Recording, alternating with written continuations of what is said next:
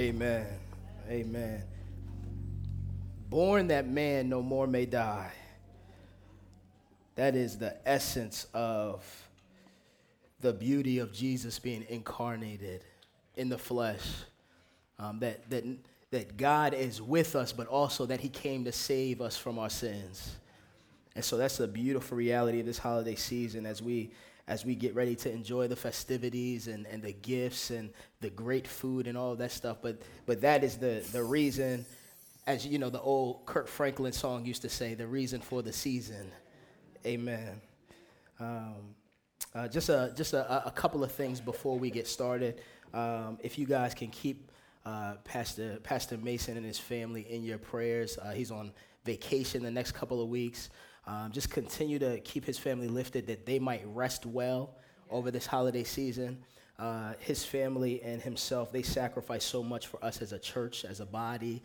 Uh, if you guys could look at his schedule and see what he does and has to go through. Uh, and so the Lord has definitely given us a gift here uh, in a pastor. So be prayerful for him. Amen. Amen. Um, also, Pastor Larry. Uh, Pastor Larry was supposed to be preaching this morning. Uh, and he uh, gave me a call yesterday afternoon or yesterday evening and, and, and fell sick with some flu like symptoms. Um, and he said, Can you pinch hit for me? And, and so I said, Yes. Uh, and the minute I sat down and began to prepare, I began not feeling well myself. so uh, if you can, pray for Pastor Larry and, and pray for me as well as we as we stand up here. Uh, so, that being said, today unfortunately won't be the typical ceremonial Christmas sermon uh, but a word from the Lord nonetheless. Amen.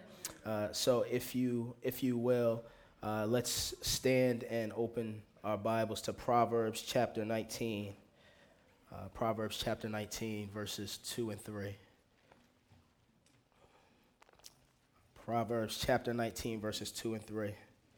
And I won't be long this morning, I promise this time.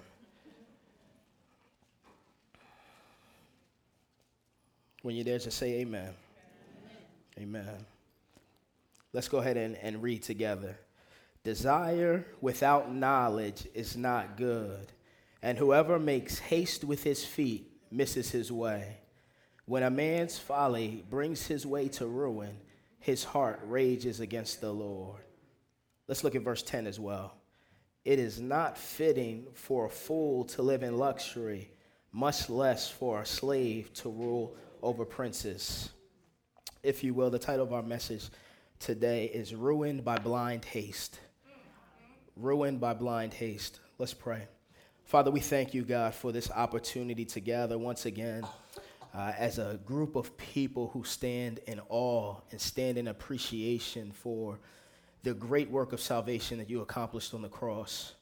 Uh, and that would not have been possible had you not, in all of your majesty and infinite wisdom and grace, uh, wrapped yourself in flesh.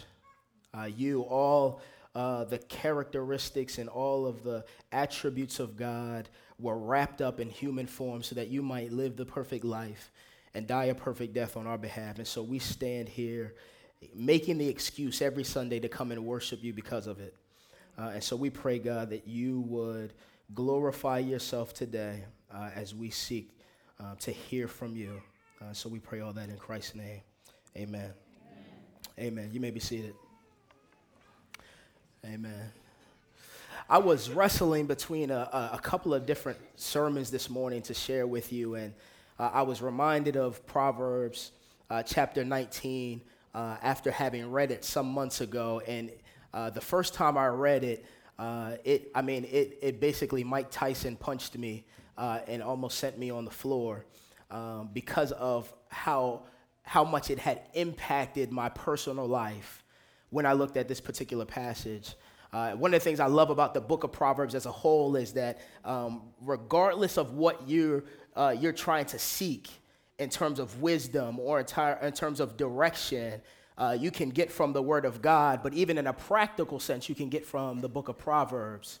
Uh, whether you're trying to uh, find out uh, how, how God wants you to steward money, whether it be uh, getting rid of debt, uh, whether you're trying to f- figure out what it looks like to be a godly husband or a godly wife or just a godly person. Uh, what it looks like uh, when, you when, when, when, when you have to uh, determine what kind of friends you're going to have. Uh, when it, it even tells you when you know that you've stayed too long at somebody's house and overstayed your welcome. Like, we can get to the grits and grime of Proverbs because it, it talks about pretty much everything and gives a lot of practical instruction and step by step directives that says, uh, uh, if, you, if you heed this wisdom, then it will go well with you. Right? Uh, now, the book of Proverbs, it's not, it's not based on divine guarantees or promises that if you always do this, uh, this will always happen. However, the principle is that generally, if you engage in this type of behavior, then it will go well with you. And the beauty of this, the common ground of this, is that it doesn't just apply for believers, because um, you don't have to have trusted in Jesus to use plain old wisdom. Um, and so the book of Proverbs is a, is a true help for me and a benefit for me. And I just love its richness in practical uh, instruction. And before we jump into to verse 2, uh, just a little background on the book of Proverbs. If we could summarize this book in one verse, you would find it in, in chapter 1, verse 7, which says, The fear of the Lord is the beginning of what? Of wisdom. The, the, the fear of the Lord the fear of the Lord being that, that, that proper respect for who God is, right, is the beginning of uh, wisdom, is the reshit or the start of wisdom. And, and what that means is that, that whatever you're trying to think, or, or what, if the way that you think about anything and everything must start with God, right? Meaning that God, in his infinite wisdom, when he created everything, he gave purpose to everything. He gave a specific purpose to everything, which means that when you go and try to utilize something that God has given purpose to, it has to be used in the way in which it was intended to be used, right? So we can look at the scriptures and say, uh, when we're trying to uh, exegete the scriptures and get understanding from the word of God, when we look at a particular passage, it can't mean something different than what it meant when the original author wrote it to the original group of people that he meant it to, that he wrote it to, right? In the same way, when God created marriage, he gave a specific purpose for marriage. When he created parenting, he gave a specific purpose for parenting. When he created government, he gave a specific purpose for government. So when you go to utilize the very things that God created, it has to align with the original purpose that he intended it to have. And the only way that that can happen is if you go back to the fear of the Lord, which means not only must you have a proper respect for the personhood and the character of God, but you have to confirm in your mind that your way of doing things and the way that you think about things, oh God, is better than mine. And the, mil- the moment that you accept that the way God wants things to be done is the way that they should be done, that's the minute that you can begin to live life in the fear of the Lord. Now, the other half of that verse is, but fools despise wisdom and instruction right? And that word despise means to hold in contempt, to belittle, or to ridicule. Uh, and there's three types of fools that the, the book of Proverbs typically uh, typically narrates on, right? So there's the, the one fool is characterized by a dull and a closed mind. He is thick headed and stubborn, right? The other word for the fool is Nabal. There's actually a character in the Bible whose name is Nabal, which means fool, right? Uh, and it, it, it's referred to the one who lacks spiritual perception. And then the last one, the last kind of fool, is arrogant and flippant, as well as mentally dull and hardened in his ways, right? And so when we look at the book of Proverbs, we typically see uh, the theme of the wise man versus the fool, or wisdom versus uh, folly. And so that's where we find ourselves in Proverbs chapter 19 is this idea of when it comes to making decisions, when it comes to making godly, wise decisions, will you be the fool or will you use wisdom? And what does it look like? Uh, because if you're not aware already, you make hundreds, if not thousands, of decisions on a daily basis. Some of them are so small that you don't even realize that you're making a decision at the time. And others are quite big that they can drastically change your life in but a moment. But the Bible requires that we make wise decisions because it honors God and it saves us from ourselves. Right? So let's let's look at this. Verse 2. Desire without knowledge is not good. Now that word desire means more than just to long for or to ask for or to, to demand.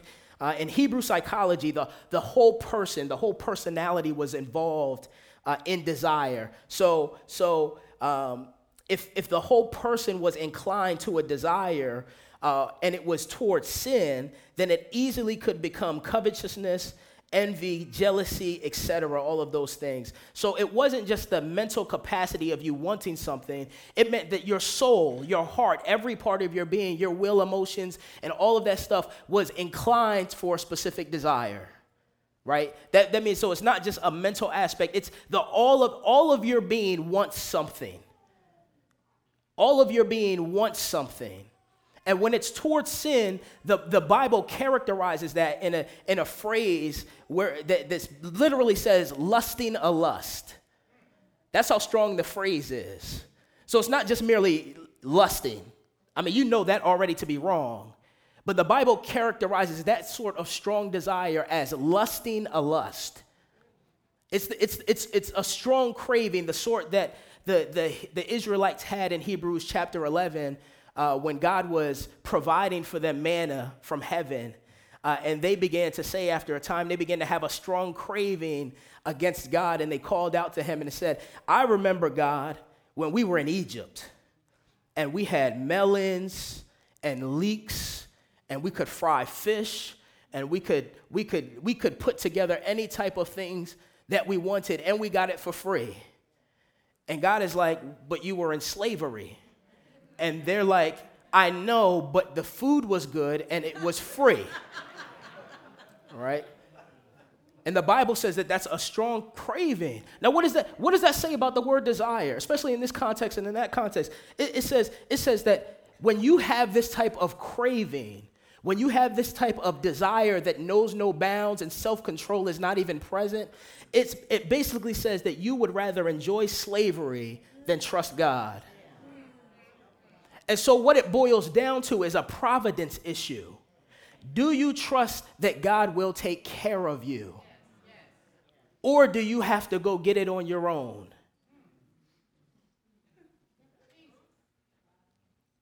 So it says, desire without knowledge is not good. There's a, there's a, there's a, there's a rashness in this desire that says, I, I, I have some good ideas, and I know what I want the end goal to look like. But I'm because these desires are so strong, I'm unwilling to wait to plan or think ahead. So I'm just going to move in a direction and hope I get to what I want it to look like. And so what happens is we stamp God's name of approval on it. One, so we can validate and confirm ourselves, but two, so that we can keep other people away from really looking at it and asking us questions and then we can just go about our business. And so we use a lot of biblical terms, a lot of biblical ideas, and we come up with these grand ideas, these grand ideas and desires that in and of themselves may not be bad. But because we're so rash and so impatient, and our desires and cravings are so strong to get what we want, the Bible says we bring our way to ruin. So, this idea of Making haste with your feet refers to an impulsive person who unwisely acts before thinking or planning the right way. He has a desire to get somewhere, but does not have sufficient knowledge to reach his goal. Desire without knowledge is not good. Haste, rash, or headlong action, undue eagerness to act, precipitousness, headlong, abrupt, impetuous, showing undue haste or unexpectedness. It stresses a lack of due deliberation and implies prematureness of action. It stresses a rashness and lack of forethought. It stresses curtness and a lack of warning or ceremony. And it stresses extreme impatience or impulsiveness. By contrast, he, Proverbs 21 5 says, The plans of the diligent lead surely to abundance, but everyone who is hasty comes only to poverty. There's, there's something gravely important about the daily decisions that you make. I'll give you an example. I'll be a little transparent. When I first graduated from high school, um, I, I, was I, I, grew up in New Jersey. I hated New Jersey. Most people who come from New Jersey hate New Jersey. If you're from New Jersey, you know what I mean. I'm sorry, sorry, sorry. I'm sorry, Greg, but it's true. You know it's true. You can't even deny it. If you could pick any place to live, it would be outside of New Jersey. But but I grew up in New Jersey. I was just ready to get. I was ready to leave. I was ready to go, get away. And so uh, I picked a school down in Virginia uh, that was just far away. I could get a scholarship to, and I went down there and I wilded out. I think the highest grade I might have had was a D in, in, in, in the classes. Um, and so after a while, I decided to leave the college, not even because of the grades, but because they wouldn't let us watch rated R movies. And so I left the college. I came back up here. Um, I went to, I went to, why y'all laughing at me? I, I went to community college for a little bit. That was even worse because I saw all my friends from high school there. And what ended up happening was we did the same things that we did in high school, which was cut class. And so I think the highest grade I got in community class, a community college for about a year and a half was an F. Most of them were incomplete because I wasn't in class. You, I couldn't even get an F. and so from there, I decided, you know what, school's not for me. I'm not going to do this. And so I just worked. I worked for about two and a half, almost three years. Um, didn't save any money. Didn't care about saving money. I just I made money and I spent money. That's just how it worked. I, I ended up right before I got married. My wife challenged me. She said, "You need to go back to school." So I said, "Uh," but I went back to school. Dick, grades was okay. Grades was okay. We started to have a family, right? So what what am I getting to? Uh, because of my lack of decision making in my life early on, it created a ripple effect. And so now I'm married with a wife, with two young children, and one on the way, and I'm still trying to complete college. If you don't know what it's like to be married and have kids and still be trying to finish school, I don't even know if I have words to properly explain what that's like. Now, it's not just about finishing school because I haven't finished school, and what, that, what happens now is because you haven't finished school, you are limited in what you can do for work. Now, as a husband, when you're limited at what you can do for work, you either have to stay at a job that's paying you less because it gives you benefits. That's what happened to me. I was at a job that I hated, but I couldn't leave because I had been there for a while and I had benefits that my family desperately needed, but I still couldn't go anywhere else because I wasn't qualified because of the poor decisions I had made in my life regarding school. And so now what I've created is because of my poor decision making and my and my hasty feet to not stay settled somewhere is my family is now financially struggling. And then you get the chance to Christianize it and wait for the Lord to supply your needs. When the truth is, the Lord wouldn't need to supply your needs if you would have took care of your business in the first place.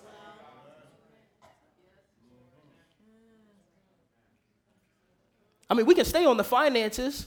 When I first graduated, first thing uh, parents told me, don't get a credit card. They didn't tell me why. They said, don't get a credit card. What did I do? I went and got a credit card. What, was the, what did I do the minute I got a credit card? I maxed it out. Did I care about paying it back? No. What happened? Credit card went to default, went to collections. I bought a car. My mom was like, Are you sure you can handle a car payment? I was like, Yeah, I got this. What happened? Got a car. Had it for a couple years. What happened? Got repoed. I'm, let's be honest. This is, this is what we've done. So now what's happened? I've created a culture in my life of making poor decisions. So even when I want to make good decisions, I typically don't.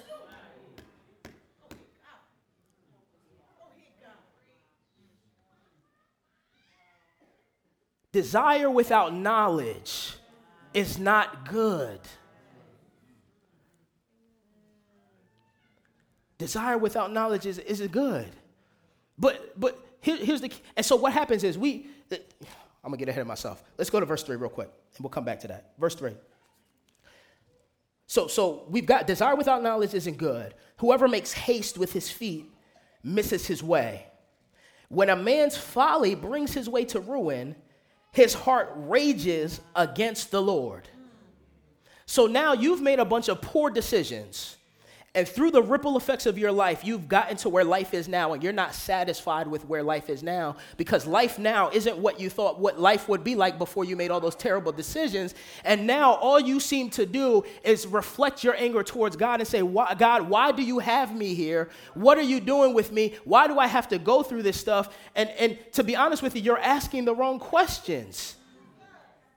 You're asking the wrong questions. See, we're, we're asking why God is doing this to us and we're asking god why are you making me go through this? When the, the, the answer to that is uh, god god does care about you but he's not making you go any, through anything. You brought this on yourself. Point two to that is that's exactly why he can't trust you with anything of value. What, what do i mean by that? God wants to give you good things when you hear when you hear Jesus talk, when you hear about typically when the Bible talks, it talks about a lot of blessing passages. The, the health, wealth, and prosperity will, will throw, all, throw out all the blessing passages. There's a lot of blessing passages. Now, they, they jack it up exegetically, but there's a lot of blessing passages. However, the reason why you can't get a blessing is because God doesn't trust you with it. If you've made poor decisions in your finances over the course of your life, why is He going to give you more money? If, if you're selfish in your character and you're lazy, why is He going to give you a wife so you can ruin her?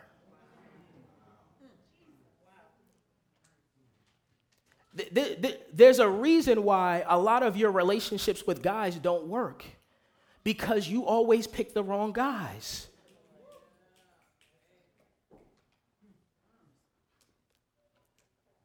But, but the, we have to be careful of looking at our lives and ignoring all the details of the terrible mistakes we've made and begin to blame God.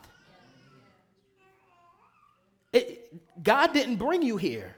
Sometimes He does, and we'll get to that in a second. But the majority of times, it's because we've consistently made poor decisions in our lives. That's why James chapter 1 says, uh, 1 verse 13 15 let me get there. It, says let no one say when he is tempted i am being tempted by god. For god cannot be tempted with evil and he himself tempts no one. 14 each person is tempted when he is lured enticed by his own desires.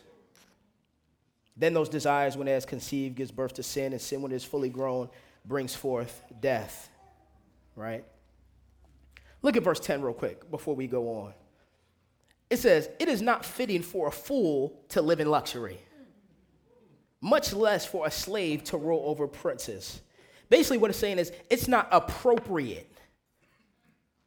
It's not appropriate. Proverbs 26 1 says, Like snow in summer or rain in harvest, so honor is not fitting for a fool. Which means it makes no sense for it to snow in the summertime. If it snowed in August, we would be thinking the end of the world really was here. It's the same thing when a fool gets a bunch of luxury and money. Like, yo, the end of the world's about that. Why do they have that? That's why you see a lot of these athletes running through money. Millions of dollars one day broke the next. Because they it's it's inappropriate for them to have that. Why? It's not because it's not because merely that it's just them and their person, it's because they're a fool and they don't know what to do with it. And so for us, the question is if God was going to give you what you really wanted Him to give you, what would you do with it? Can, can, can, he, tr- can he trust you to give you some of that stuff that you've been praying to Him for? This, I mean, this is what the Bible's talking about. But, but don't be fooled. God wants to give you stuff, He wants to give you responsibilities. He wants to give you more of that stuff so you can utilize it for His glory and for His kingdom. Listen, listen. Matthew 25, parable of the talents, right? Parable of the talents. There's three guys, One of them, the master says, the master says, I'm going to give you five talents. The other he gives two to. The other he gives one to. Master goes away. He said, I'm, I'm going to give you the talents. Uh, he gave each of them according to uh, what they could handle. Uh, and then he left and said, I'll be back. Doesn't, I don't know when I'm coming back, but I'll be back. Um, and so he comes back, the one who had the five doubled it and said, Here, master, I, I've doubled what you gave me.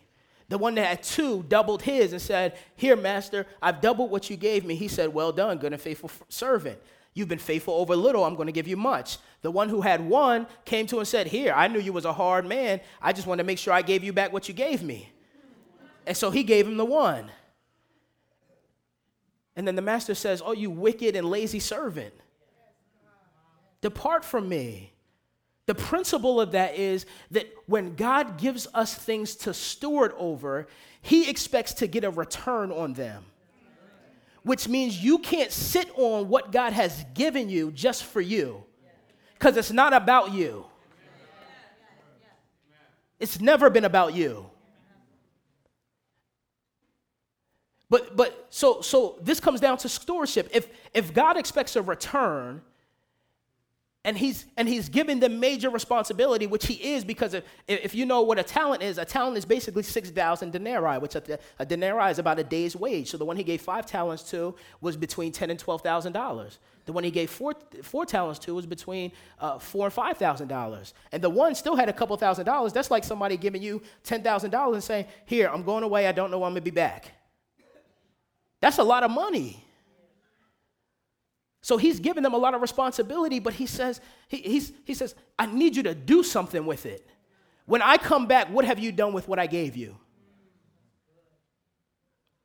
See, this, this, like, like this guy, he was, he was so afraid of losing it. It was either two things. Either he was afraid of losing it and not being able to give back what God originally gave him, which means he jacked it up because of poor decisions, or he was assuming that the master would never come back and he could utilize it for his own purposes. And so the, question, the question has to be when, when it comes time to make decisions, whether big or small, like where are you mentally at and how have you rigged your life to make them for the honor and glory of God?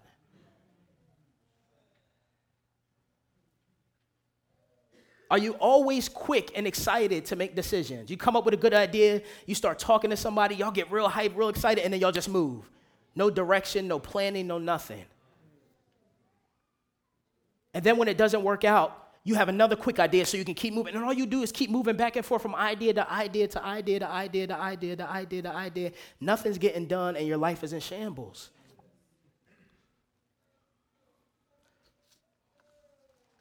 What I want to do real quick is just give 10 principles for making godly decisions.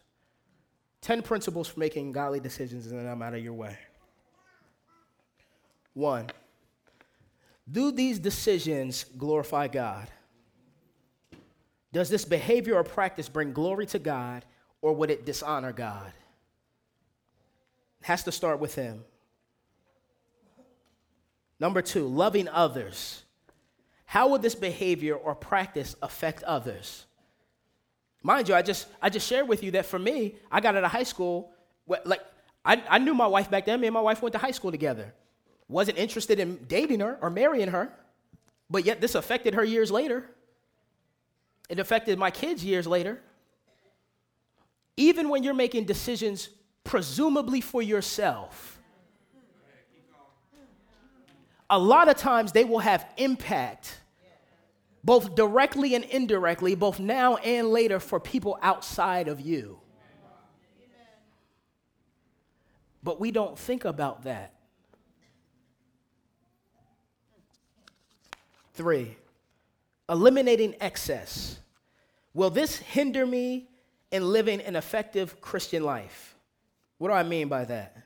A lot of times we add things to our lives that draw our attention away from core and vital issues that we need to be attending to.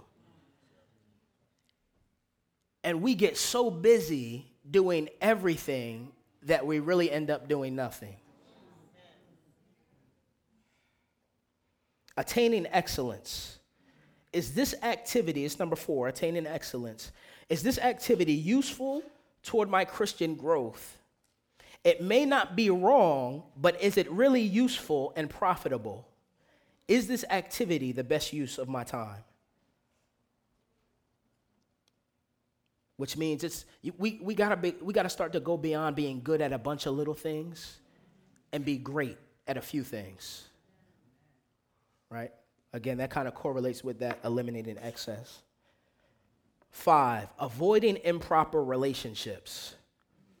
Am I entering into a relationship that could cause me to commit myself to believe or practice something that is unscriptural? Will this association bring wrong influences in my life? Sometimes you just got to cut people out your life. I don't care how close you think they are to you. Some of y'all are allowing death to consider to, to kill you.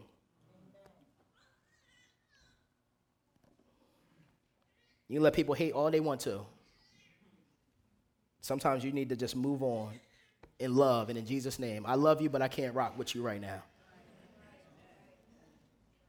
Some of y'all are afraid to say that to some people. Some of y'all are afraid to say that to some people. Keeping a clear conscience, number six. Is what I am doing bothering my conscience in its current condition? Is what I am doing bothering my conscience in its current condition? Number seven, aiming at Christ likeness.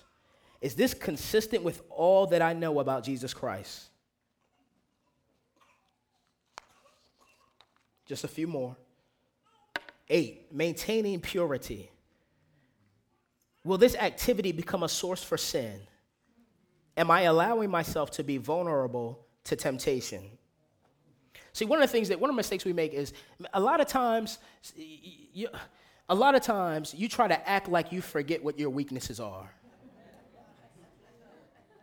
And you trust yourself too much to be strong, to not succumb to a temptation that you know good and well gets you every other time.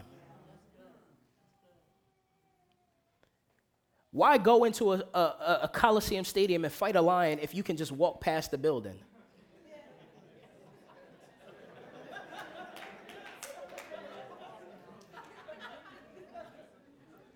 Common sense.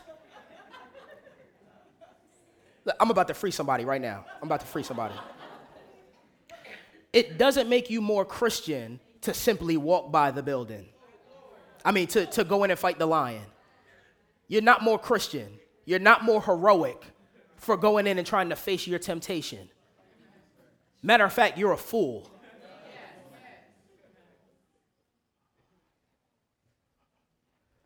Number nine, prioritizing the gospel.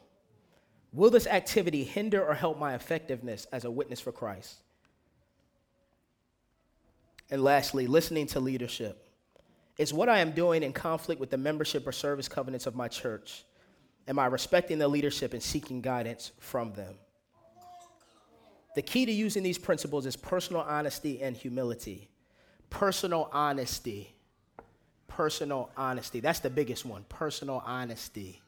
Because most times you're not honest with yourself. And what happens is when you have those desires, you're the only one who will affirm them and move in a particular direction. And that's why you never ask anybody else's opinion. Because you know that your, your, your desires have holes in them. And so to keep from people like telling you that they don't agree, you just keep it to yourself. That's why God's given us the body of Christ. That's the purpose of community. Because we, we, we've all got blind spots, right? If you're honest with yourself, you're wise in your, eye, your own eyes all the time. I have to repent for my wife often because I, I, tell her, I tell her all the time. I say, listen, I think my opinion is so right that I believe it as fact. and it gets me in trouble a lot of times. But unfortunately, that's how highly I think of myself.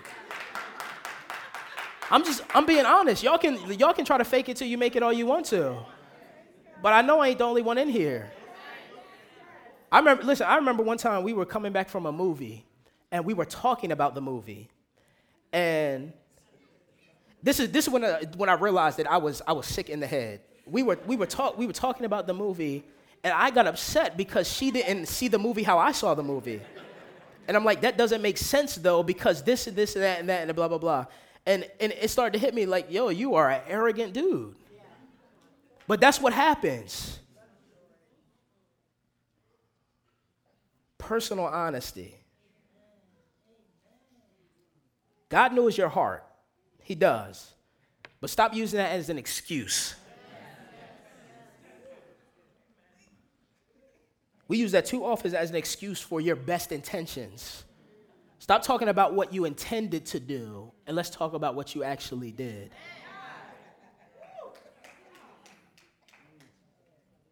All right, I'm gonna share two verses with us and then uh, for us, and then I'm gonna get out of your way. Proverbs 3, 5, and 7. Trust in the Lord with all your heart and lean not on your own understanding. In all your ways, acknowledge him, and he will direct your paths. Do not be wise in your own eyes. Fear the Lord and shun evil.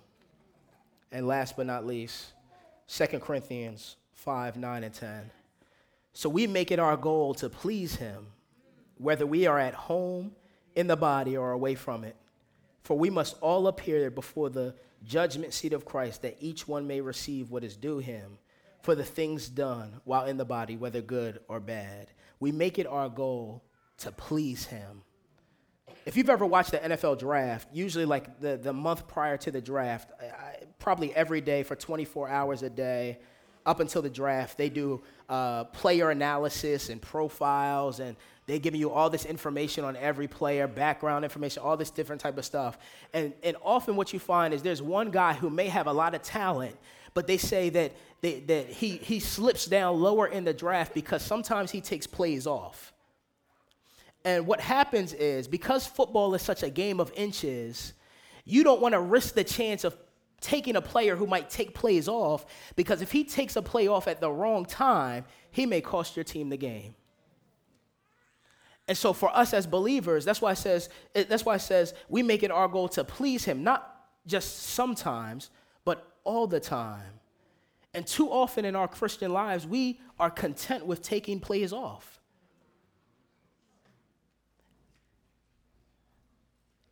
And the more plays that you take off, the further away from the goal line you get.